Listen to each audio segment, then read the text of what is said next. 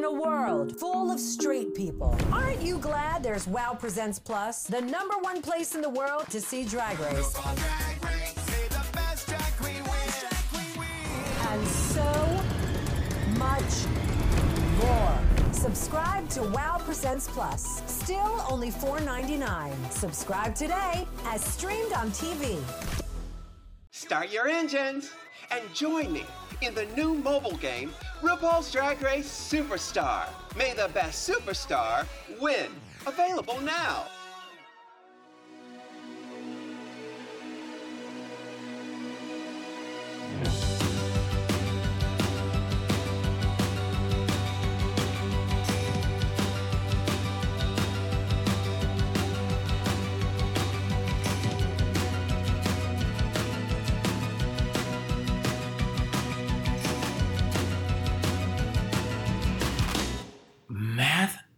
Math. I just called you math.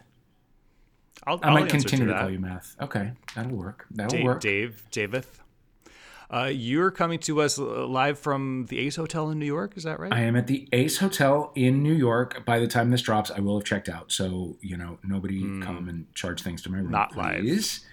Uh, but yeah, I am out here. Um, yeah, for for a documentary project, which uh, we cannot reveal yet. Um, but it's very exciting. Uh, I'm at the Ace. It's fant- I am not built for humidity anymore. I've had to change clothes three times a day. Uh, but other than that, I'm doing just great. And I am so excited because I have wanted to get our guest on this show for a long, long time now.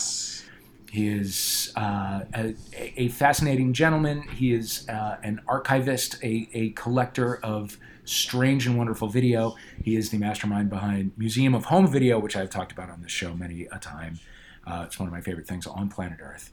Um, and we're going we're going to we're going to get to the bottom of Bret Berg today. Brett, welcome. Thanks, guys. How are you? I, I I didn't know I had a bottom. well, guess what? You do, and we're going to get to it. That's right. We're going to get to it today.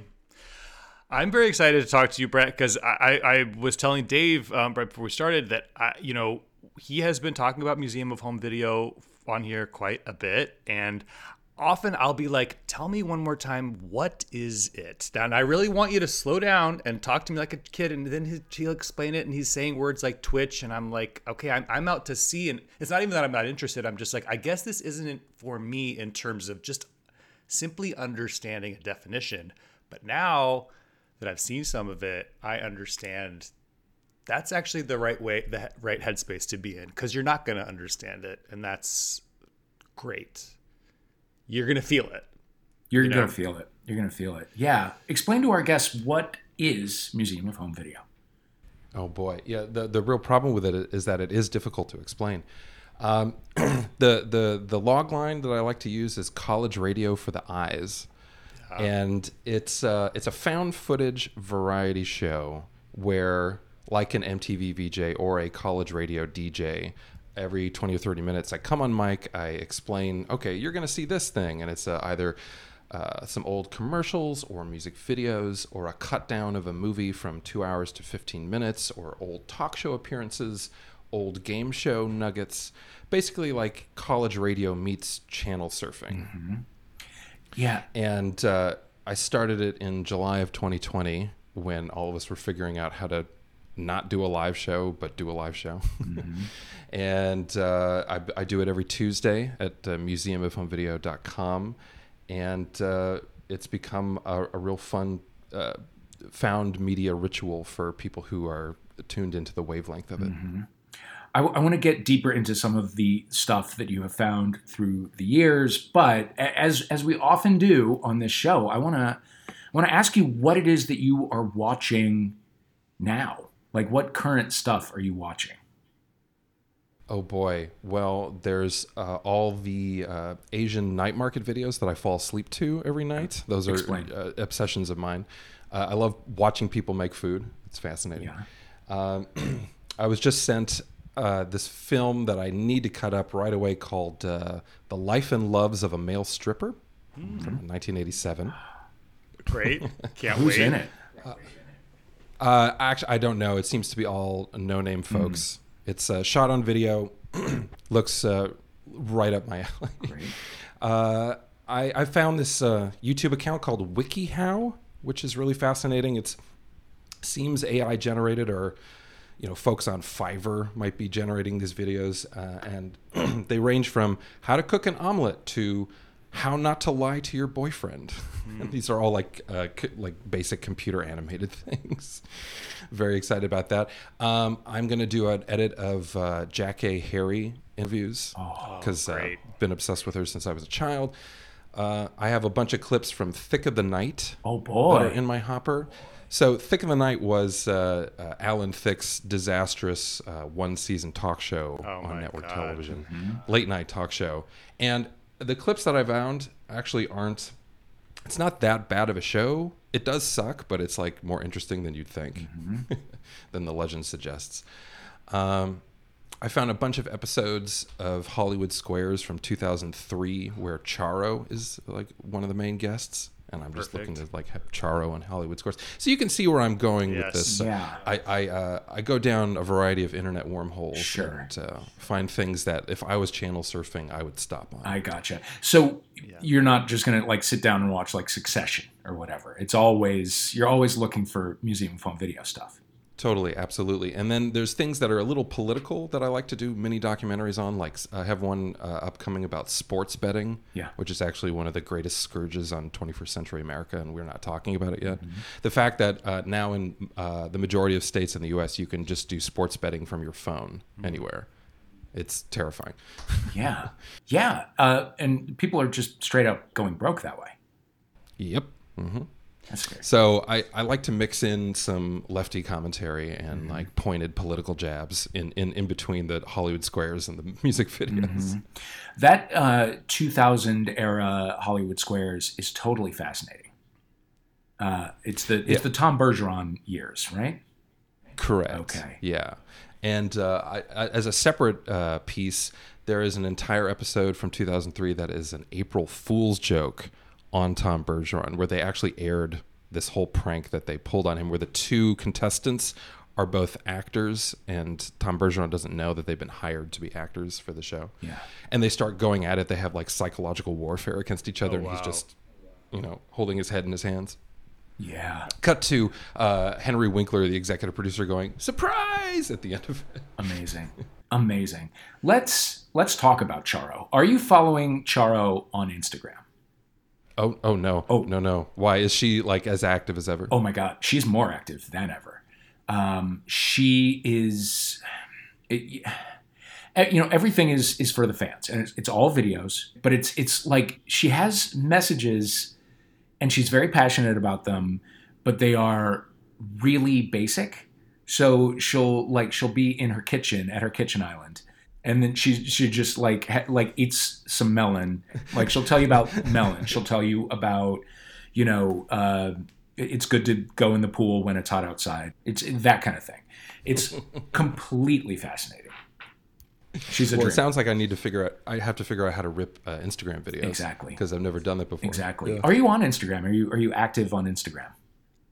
I'm not. Okay. Uh, I have totally shied away from that. I uh, I'm not a, like a contrarian about it. I just don't have the time Mm-hmm. Gotcha. literally to, to, to do. I actually recently deleted uh, Twitter and Reddit from my phone because uh, the endless scroll Yeah. was just making me like Yeah, nuts. So smart. Um, I did the exact same thing. I logged out on um, on my phone.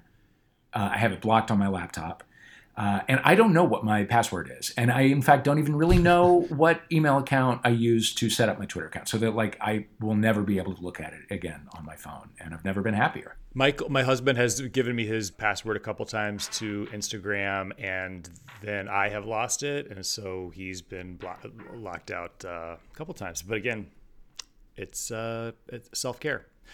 But yeah, I am curious because you. I don't know when I think about what you're doing, it's it's almost like what a lot of content creators think they're doing, but they're just sort of pulling stuff from YouTube. Like and Museum of Home Video ain't YouTube. You know, it is something entirely different. I mean, these are uh, often things that you you just can't find anywhere else. But what is your relationship to, I guess, run of the mill internet culture, pedestrian internet culture? You mean do I pay attention to it or Yeah. what do I think of it? I, I usually rely on what people tell me is interesting about it. Like our producer Jenny, uh, she is forwarding me things from Twitter and Instagram that she thinks is particularly funny and like of our mindset. But it's not all that much stuff. Uh, I I said that I had Twitter on my phone and I removed it. I lo- I read Twitter, but I don't post on Twitter. I mainly for political commentary. I was reading Twitter, um, but outside of that, I'm not really tracking meme culture. I think that memes are the graffiti in the bathroom stalls in hell, and uh, I don't pay attention to it. Um, I find it funny when I'm in uh, group chats with people and they use memes. I'm like, oh, memes. Yeah. So I, I don't really pay attention to like uh, what's going on with Dua Lipa or anything. Are you? Um, there is a show. It's a terrible right wing internet show called The Left Can't Meme. It's uh, it's this guy Benny Johnson, who you may be familiar with, who is a sewer rat who you know has uh, an internet presence, and it's him, and it's it's like him looking at memes and laughing, and I guess people love it, but it's the weirdest, most joyless thing I've ever seen in my life, and and it revolves around the idea that like the the right is better at making memes, which I don't understand why that's a thing that one would uh, boast about. Well, I think memes sometimes are meant to taunt, and Mm, Sure, okay. the right is fantastic at taunting. Right, right. Um, but that's all they got. yeah, the left can't taunt should be the name of the Not show. quite as well. Um, yeah, that's uh, I'm disgusted uh, by that, and even having brought his name up on this show, I don't feel. Good Oh good. yeah. Well, uh, I, I'm disgusted every day. It's a it's a weird neutral state to be in. It's just moderately disgusted. Just this morning on Twitter, I was watching clips of RFK Jr. in some congressional hearing, and you know I had to suppress suppress the the gagging that was going on while I was watching it. It's just uh, uh, yeah, mainstream media is an endless sewer. We knew this. We've even participated in it ourselves sometimes, but. Uh, it's just a real shame that uh, news journalism, well, journalism in, entirely, is going out the window Right. in favor of scrolling. You know, Yeah.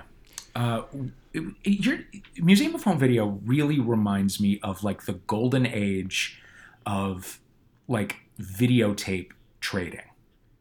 Um, you know, like working in television in the 90s, ev- like most of the people I worked with had like a secret stash of weird shit on videotape, right? Um, and like, and there was no internet to like upload these things to. It was difficult to like find these things, right? Um, uh, the William Shatner Rocket Man, uh, the Star Wars Holiday Special, like th- things that were like legendary, but you couldn't really find. Um, and it's like I that spirit is so alive in Museum of Home Video. It's like it's um, there's such a good like curatorial eye. I grew up uh, at sort of at the tail end of that culture.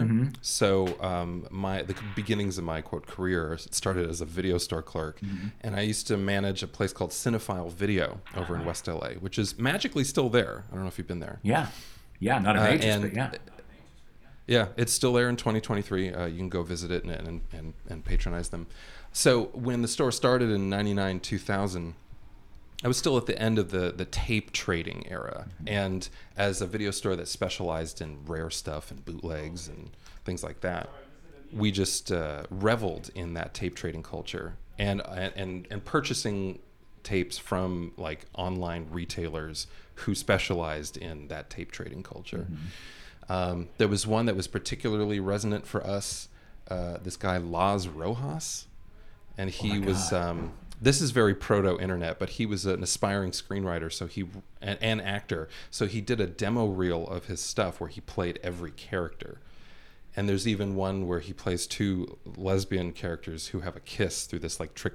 It's supposed to be trick photography. It's very clear him in front of a mirror kissing himself and uh, we we would try to spread these uh, tapes that we had traded for far and wide. And so, yeah, basically, Museum of Home Video is that in uh, modern form. Right. Uh, New York Nights, which Matt McConkey just uh, treated himself to. Um, Yes. ex- ex- explain, explain New York Nights. This last episode that just went up on your Patreon is fantastic. Oh yeah, well that's uh, so Museum of Home Video as the show is not the only show on Right. our channel. So if you go to museumofhomevideo.com, uh, you can see that we have several different shows, including New York Nights, which is a New York centric found footage show. And it's hosted by Adam Baran, uh-huh. who is also a film programmer and producer out in New York. He does a, a series at Anthology Film Archives called Narrow Rooms. It's about depressing gay movies, mm-hmm. bummer gay movies, which I'm also a huge fan of. And so he decided to do this show that was New York centric. And the last episode has like an hour's worth of really great club drag performances from throughout the decades in New York. Um, and he grew up there, and he's he's just got that eye. Uh, we used to have a show on the channel called L.A. Days, hosted by a good friend of mine, uh, KJ Relth-Miller, who is also a film programmer. And uh, yeah, I just like having this fun dichotomy. I guess all the hosts on on the channel are either they have film programming backgrounds or college radio backgrounds. it's just like a prerequisite. Yeah, the, s- something that I'm totally fascinated by uh, on in New York Nights is the the commercials for bathhouses. Oh yeah. I mean, there are legitimate commercials for like I, one of them is like you know they're advertising it as a gym, but it's also like not right. And then and I feel like there's another one that's l- just like like for an actual bathhouse. And I don't I don't know where these would have aired. I guess on some early version of public access or Yeah, you're correct. So there was a show called The Emerald City in the late 70s and early 80s, and it was a, you know, uh, Manhattan has this rich history of public access. Right. Um, so much so that at a certain point there were there was more than one public access channel on Manhattan cable. Because there was just a, such a demand for people to produce their own shows. So there was a show called The Emerald City, and they had commercial breaks, sponsors of the show and it was like gay bookstores, bathhouses, uh, resorts on the East Coast, stuff like that. beautiful. There there needs to be a uh, a a ma- a supercut of the Robin Byrd show. I'm just going to put in that request now. We've been working on that actually. Robin Byrd was. Uh, she was was she a stripper or a porn star herself? I'm not sure, but think she was a her whole yeah. show was just like she was a stripper. It, the whole show was just like a burlesque stripper show, and there was female strippers, stripple. I'm already high. Female strippers and male strippers, and she did not discriminate. The, we have this clip of the one guy who's got like a he shaved his pubes into a rectangle. Oh wow! It's fascinating. wow. Uh, the Robin Byrd show ran for years and years. So basically, every night on Channel 35 when I lived in New York, it was it was on. Like more than one episode would be on. It was like ridiculousness, but for uh, cable. And uh, I, the first like uh, like grown up gay guy I ever hooked up with when I was 18, uh, I later saw on the Robin Byrd show. Uh, stripping on the Robin Byrd show, which and that was like that was that's that's an eye opener. Is that footage available? I'm sure it read is that somewhere. into- I'm I'm sure it is somewhere. Yeah, so uh, people ask me all the time, where does all this shit come from? Yeah. Sometimes it comes from YouTube. Sometimes it comes from things that I have ripped directly off of a DVD or something. And then there's the torrent world. I'm still living in the 2000s tech wise, and, and torrenting is a major part of my own digital collection and of what happens on the show.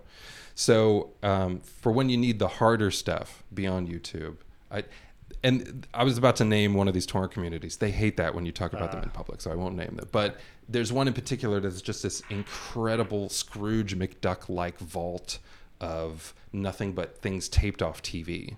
Yeah. So someone years ago put together this mega torrent of New York public access stuff, and it has like 58 DVD rips, and Robin Byrd Show is scattered in there. These little clips. So uh, finding the stuff is a mixture of uh, Columbo and Goonies.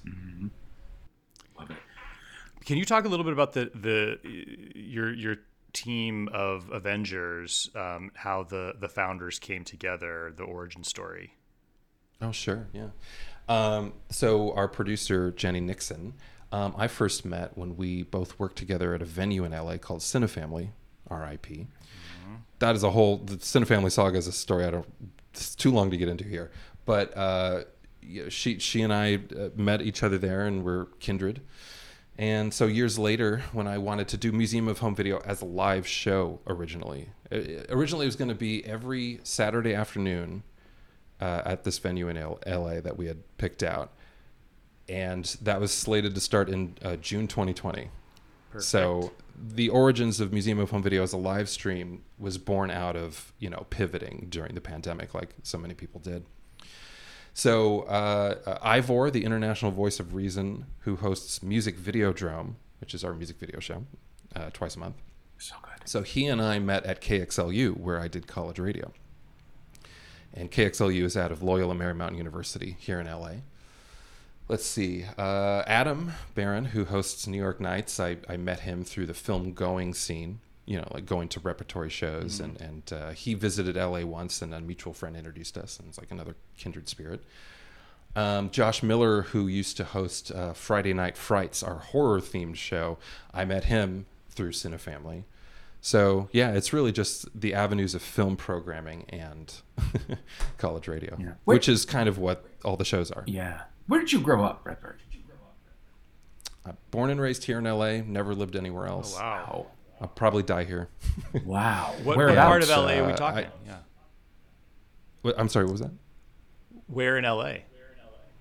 Uh, over on the west side. Okay. I was born at Cedars Sinai. Wow. Okay. And uh, I, I'm a third generation Angelino, and apparently that's like some super rare thing. I thought it, I didn't realize it was, but as soon as in LA, as soon as you mention you were born here, people stop and gawk. They- Yeah. they- their jaws hang open. Yeah. Yeah, it is fascinating. Were your parents in showbiz? No, not at all. No, my dad owned a retail store, and uh, my mom worked in hospital administration. So totally not. Basically, I was babysat by cable TV as a child of divorce. Yeah. you know, as many Gen Xers are. Uh, I just I, I learned a lot through uh, watching broadcast TV, cable TV. Uh, LA radio is also another big uh, building block for my weird brain. yeah. Well, so what like what did you grow up watching? Oh boy, um, a lot of HBO movies that I was exposed to at an early age that I, you know, my parents didn't know that I was watching. And uh, Comedy Central was super formative in all of my junior high and high school years. It was a really lovely thing to have MST3K, Kids in the Hall, SNL reruns, just like, you know, right on the dial. Yeah. I did watch the, my fair share of sitcoms and other mainstream stuff, but at a certain point, I realized, oh, you know, watching it just to watch it, that's a kid thing to do. I'm not a kid anymore, so I'm choosing what I'm watching. Right.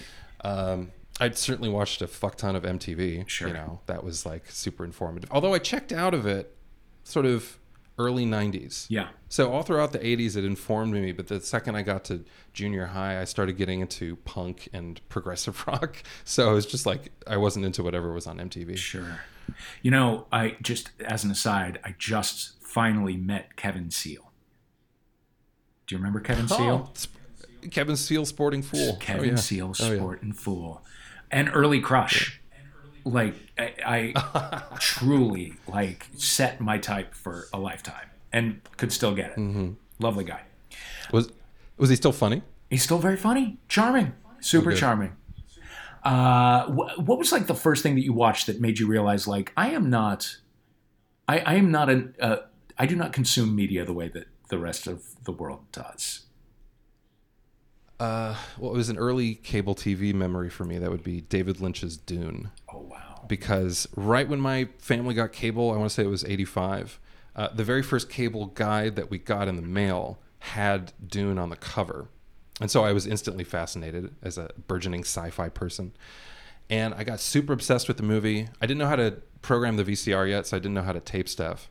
But I definitely, every time they show it, showed it, I would uh, watch it.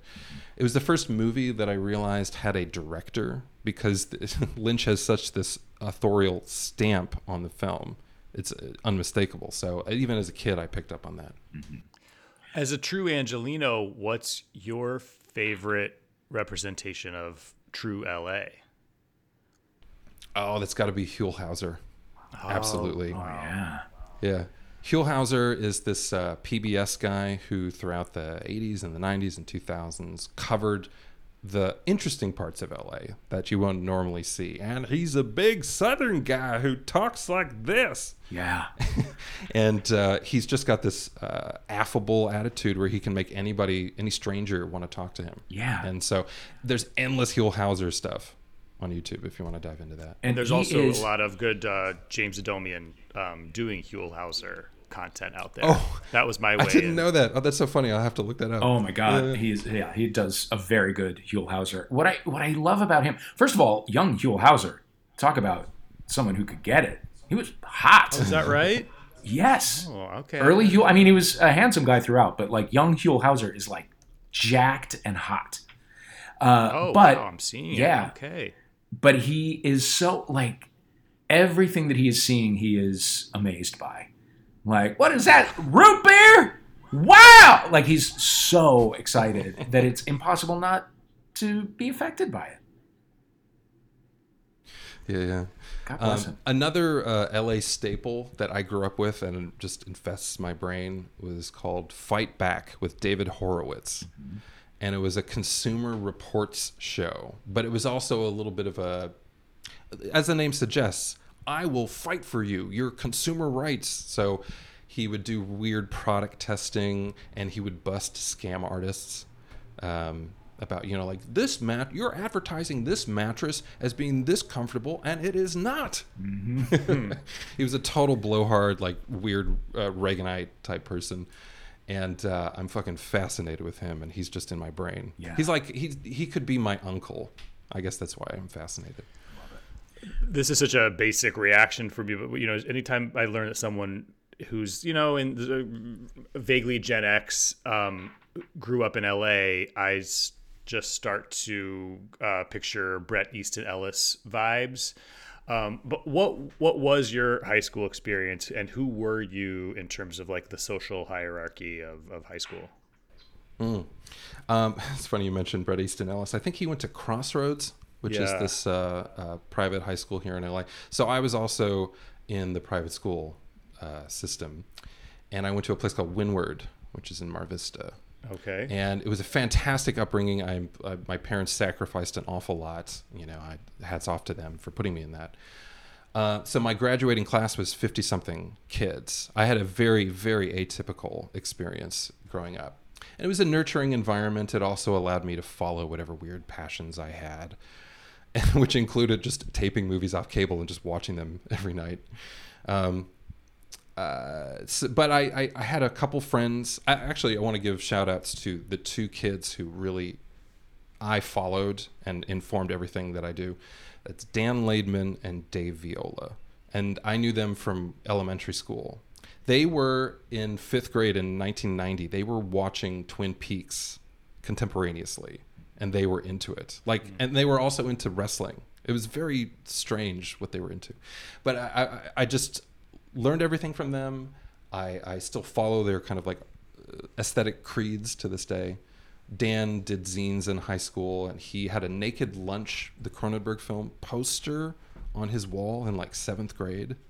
Very highbrow shit. Uh, I remember seeing Eraserhead on Laserdisc at Dan's house at three in the morning. was the first time. If you ever want to watch Eraserhead for the first time, do it at three in the morning. It's the best time. Yeah. And uh, yeah, I first saw John Waters with Dan. We watched. We were like 13, and we watched um, in a row Multiple Maniacs, Female Trouble, and Desperate Living, I mean, and seeing them all for the first time in a row.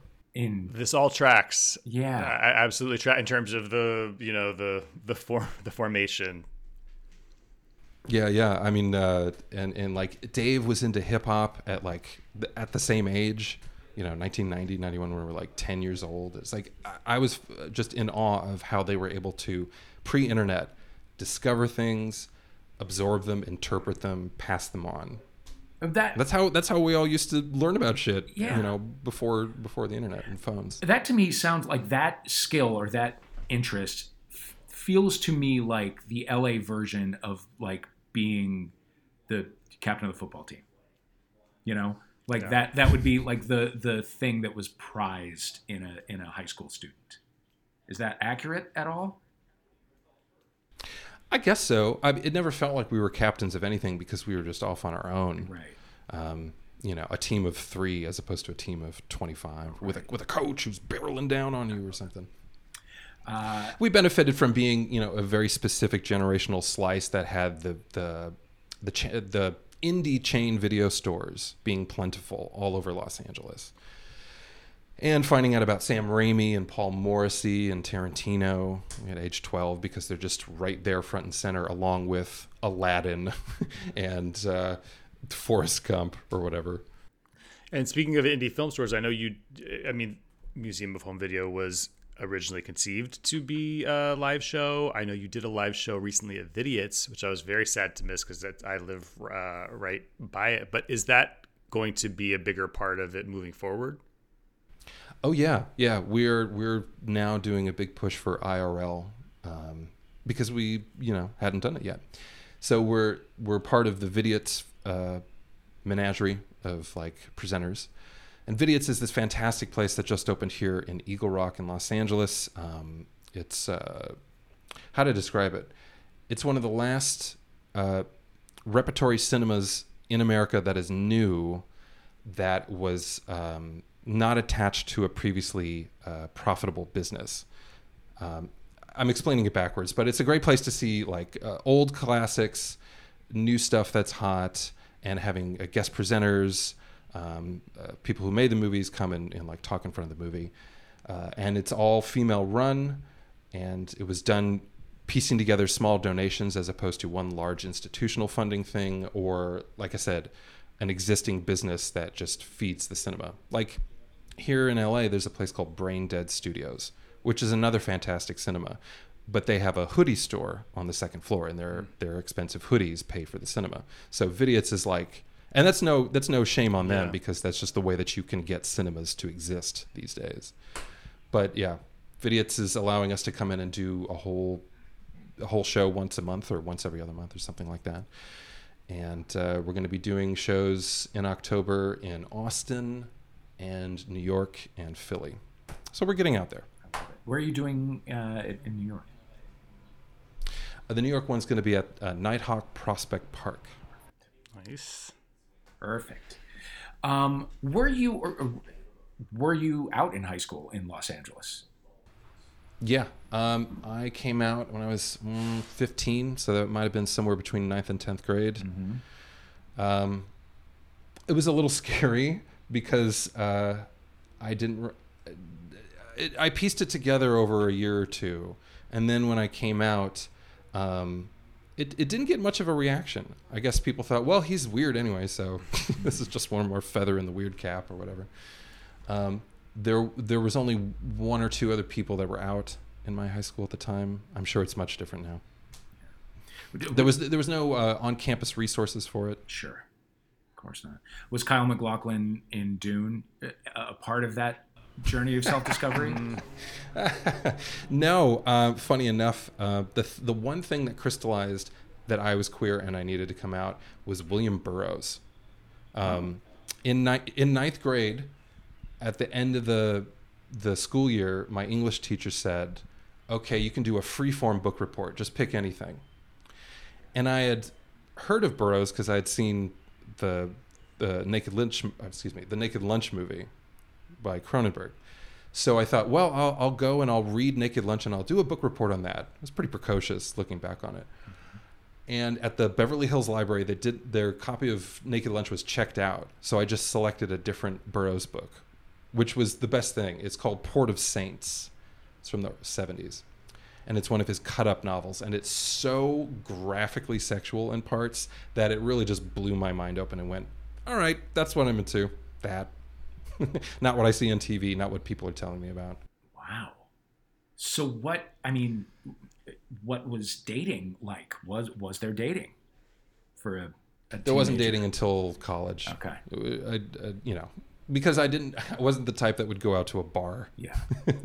I just wasn't. To me, it just wasn't my bag. Um, and my first boyfriend was was I in college or out of college? Somewhere around there. I used to go to UCLA to to participate in a weekly like gay student group, like group sit down, because there was nothing at LMU where I went, and uh, I met a whole lot of fun people and my first boyfriend in that in that circle, and then that lasted for a few years. Uh, randomly dated a couple other guys on and off, and then I've been with my boyfriend now for 17 years. Oh wow. 17 Since years. 2006. Wow. Now, how did you two meet?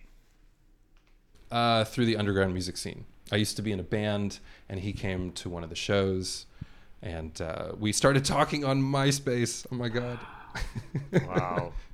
I love it. What was your what was did you have an autoplay song on your uh, MySpace? No, no, I didn't do that. I because I'm not a tech person, I couldn't figure out how to how to do that. you you had to know a little bit of HTML, right, to customize your I don't MySpace know. page. I oh, I don't think so because sure I think I did it, and I yeah, Yeah. um, I and I didn't know how to do anything. Right. Yeah. Same. Wow. Uh, all right. So, like, where is that? How you would meet people in the underground music scene in Los Angeles? or- Yeah, it's it was it was amazing. Like uh, all throughout the 2000s, um, I was just going to rock shows sometimes two three times a week, and I was in bands and I was you know hanging out with people from other bands. At that time, there weren't a lot of out queer people in that scene either. but Mario, my boyfriend, I was I s- spotted him immediately. He was very intriguing to me. He looked like uh, he's gonna hate me for saying this. He looked like uh, Vince Neil from Motley Crue as a teenage girl. That was kind of like the look. Wow, that's so specific. Okay. Yeah. Okay. I'm seeing it. I get it. So I get just it. I just I saw him across the room and I was just immediately like, who is that? Got to know more about that person. And then a mutual friend through the music scene connected us, and uh, yeah, it's been it's been a lot of 17 years of ups and downs. And are you still on the west side, or, or did you say you're Eagle Rock local as well? Oh no, I'm in I'm in Echo Park. Oh, okay, okay, great, even cooler. Yeah, he lives in uh, Culver City. We used to live together, and then we mutually agreed maybe living in different places is actually better for us. Wow, that's an interesting, uh, yeah, a change of of stages, unconventional.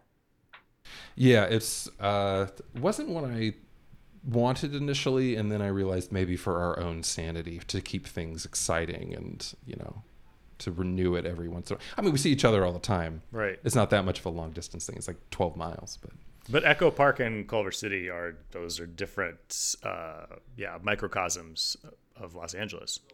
totally. You are in a long distance relationship. Bret, you also are like, and you know, we don't need to get into this. We don't. We can cut this part, but well, no, we won't. Um, you are like a, a later in life uh, weed enthusiast. Oh yes. Oh yes.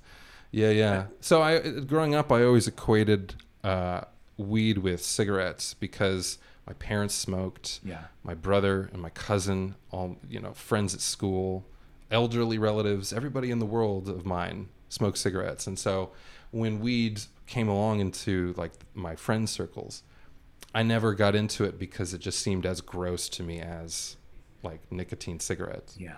And then, like my hero Robert Altman, later in life, I go, "Oh, weed, right? Okay, I'm into this now." And so, at age 35, I started smoking weed, mainly to deal with work stresses at the time. Right.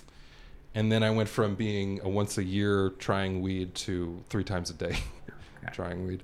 What is uh, like what what changed other than stopping equating it with uh, Oh, uh, what changed? Well, uh, again, it was about work stress.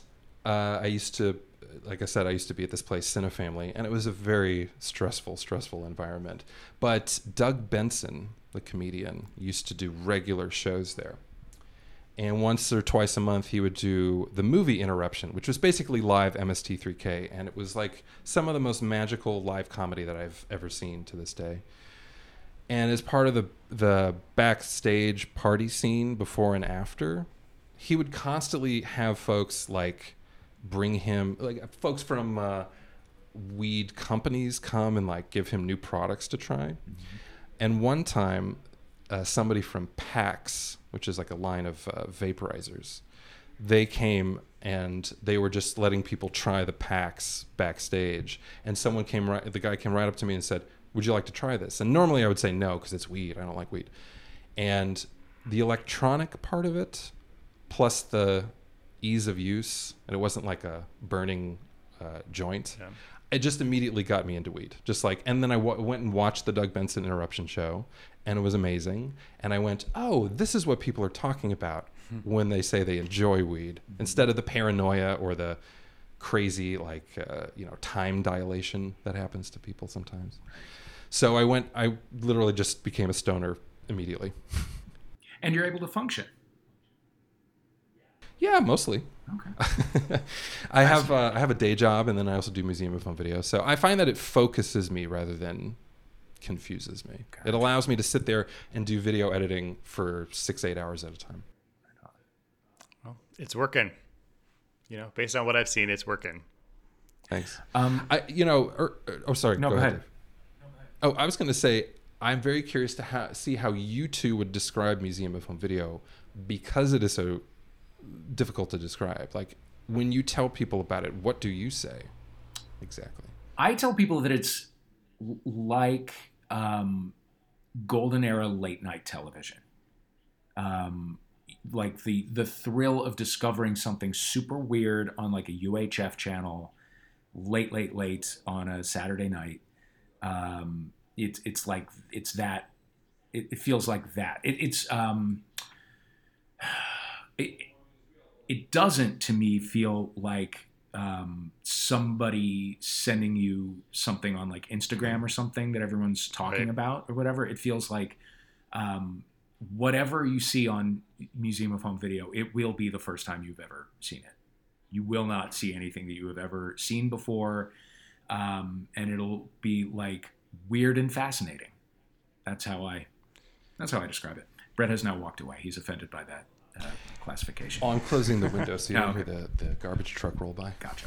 Didn't hear a thing. Yeah, I, I feel like I, I I feel like I understand Dave Holmes a bit better just a, after Oh. having seen it because I am often such a disappointment when it comes to the deeper pop culture cuts to to like the, the a, a Dave Holmes and the, the Dave Holmes fans, um, but that was a nice little glimpse into what I imagine is sometimes his his brain, and I also was thinking about you know, words like ephemera and pastiche that I have thrown around in the past and pretended that I knew what they were, but it didn't really. But I do think they apply in a good way. That's my definition. Yeah. Yeah. Uh, some other catchphrases that we've come up with are found footage you can feel. Because sometimes uh, presentations of this kind of material have an ironic distance, and that is funny, and that is a comedy style when it comes to like video and performance and stuff. Um, but I just decided to inject a, a documentary sensibility into it. Um, a little bit more of the time travel element is present.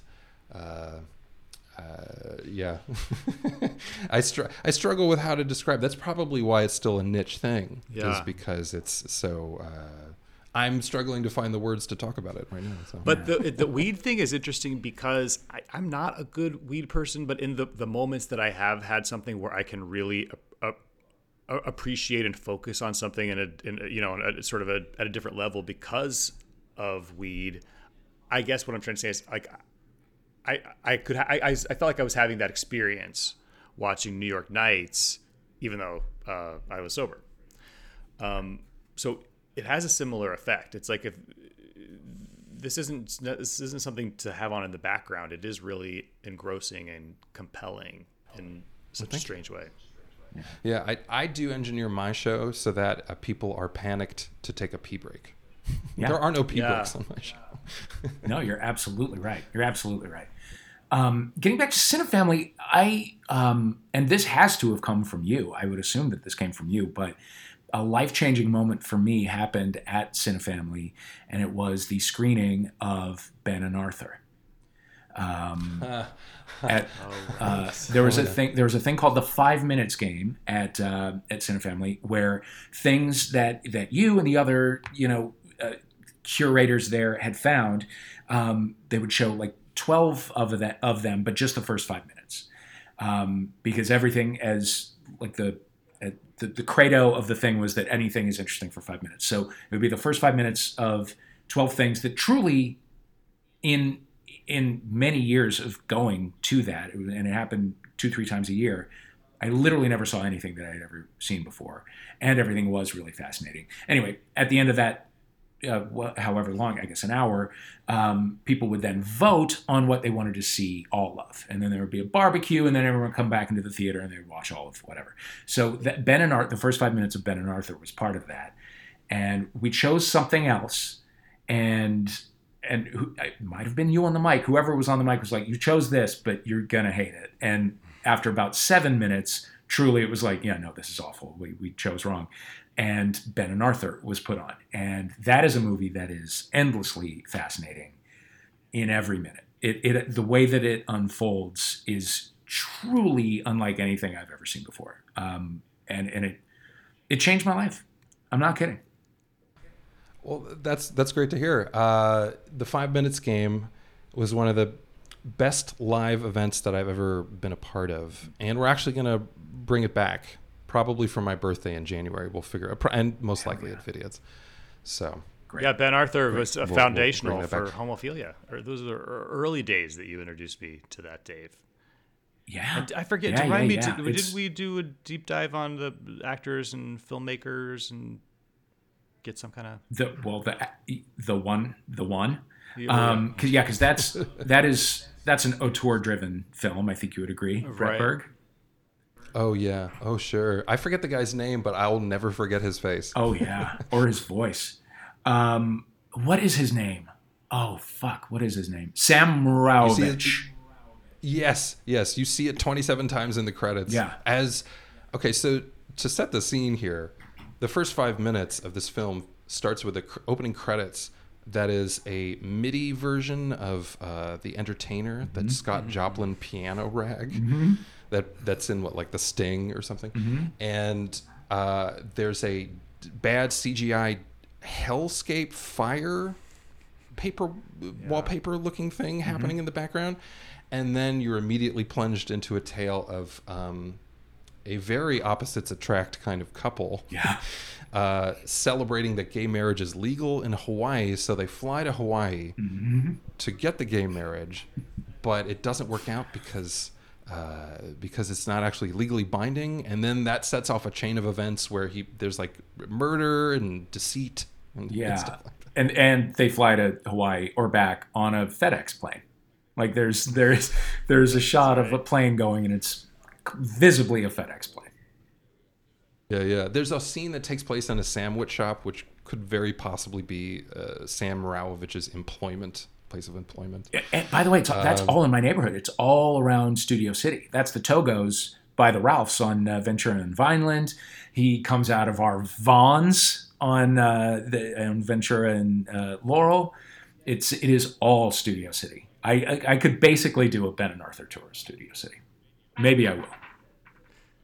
Uh, ben and Arthur is a movie that um, it hasn't escaped the DVD prison. Like there's no Blu-ray of Ben and Arthur, and it's very, very typical of 2000s shot on mini DV, no budget films. It's actually a real. It's funny you bring this up. I was saying to this, uh, saying this to a friend of mine the other day, that the archivism surrounding 2000s things is going to be very, very difficult because it was all shot on a tape format where no one has the decks anymore, mm-hmm. you know, and no one knows how long those tapes are going to last. And uh, DVDs are now rotting. Like if you put in a 20 year old DVD, it may or may not play depending on how well it was manufactured, like a mm-hmm. DVD-R specifically, the yeah. burned one. Um, so things like the five minutes game, it, it may seem like it's mocking the, the content, but it is actually elevating and celebrating this this uh, buried, lost medium. Yeah, I, I think the to put it in layman's terms, you could think of Ben and Arthur as like a, a sort of a queer nerd response to The Room. You know. Oh yes, boy. it's of that same era for sure. The Room is Lawrence of Arabia compared to Ben and Arthur. That's right. Uh, and I believe it's on YouTube. It, it goes, it, it's up and down off uh, on YouTube. Um, every now and then it's there, and then I think Sam himself will have it taken down. But it, but it pops up every now and then, and I do believe it is now on YouTube. Everybody, treat yourself. Uh, to Ben and Arthur, you will not. You, you you will feel several times through the movie like, oh, okay, I get I get what's happening here. You don't. You don't. It, it will it will it takes you on twists and turns that you cannot see coming. Um, I, Yeah, as the- matter fact, I need to watch it again. I'm so glad that you went to multiple five minutes games. Mm-hmm. That makes me feel. I, I feel bad about a lot of the Cinefamily stuff from that time because, uh, long story short, the place collapsed in a Me Too nightmare. Yeah. and we we thought we were the only place that this was happening at. Turns out, turns out like every workplace is like this. Is what we learned. And uh, so everything from Cinefamily Time has an asterisk next to it in my mind. But things like the five minutes game will live on in other incarnations with other hosts, you know, other points of view. And uh, it really is the Super Bowl for video nerds. Yeah, it's such and such a fun crowd that that that specific event would attract. Um, love it, Bret Berg. Thank you so much. Thank you, for being here. Yeah, I'm, I I love talking about this weird stuff because it again it infests my brain and it like needs to get out. Yes, it does. Uh, And also, uh, go ahead. also also the show is my video therapy. I make jokes about it, but it is legit my therapy in exercising and exorcising all these things from my head uh, onto the live stream medium. Uh, so the uh, Museum of Home Video itself happens every Tuesday night, 7:30 Pacific time at museumofhomevideo.com. But you really should join the Patreon because uh, it's uh, it's not a lot of money and it gives you access to the entire archive and there's so much so much good stuff in there. Yeah, yeah. At this point, there's about 600 hours of uh, these these mix shows behind the paywall, and I, I always love to say, you know, you can feel free to cancel a Hulu or a Peacock or a whatever plus Yeah. and do this instead. Yeah, it's a streaming service that you can watch with a, a, a clear conscience Right. In the time of the strike. Uh, Bret Berg, thank you. Uh, it was an absolute pleasure. Homophilia is a World of Wonder podcast, produced and engineered by Renee Colbert. Our theme song is by Ben Wise. We want to thank Michael Pressman and everybody at World of Wonder. Please follow us on Twitter, on Instagram, at HomophiliaPod. And if you would, give us a five star review on Apple Podcasts. We sure would appreciate it.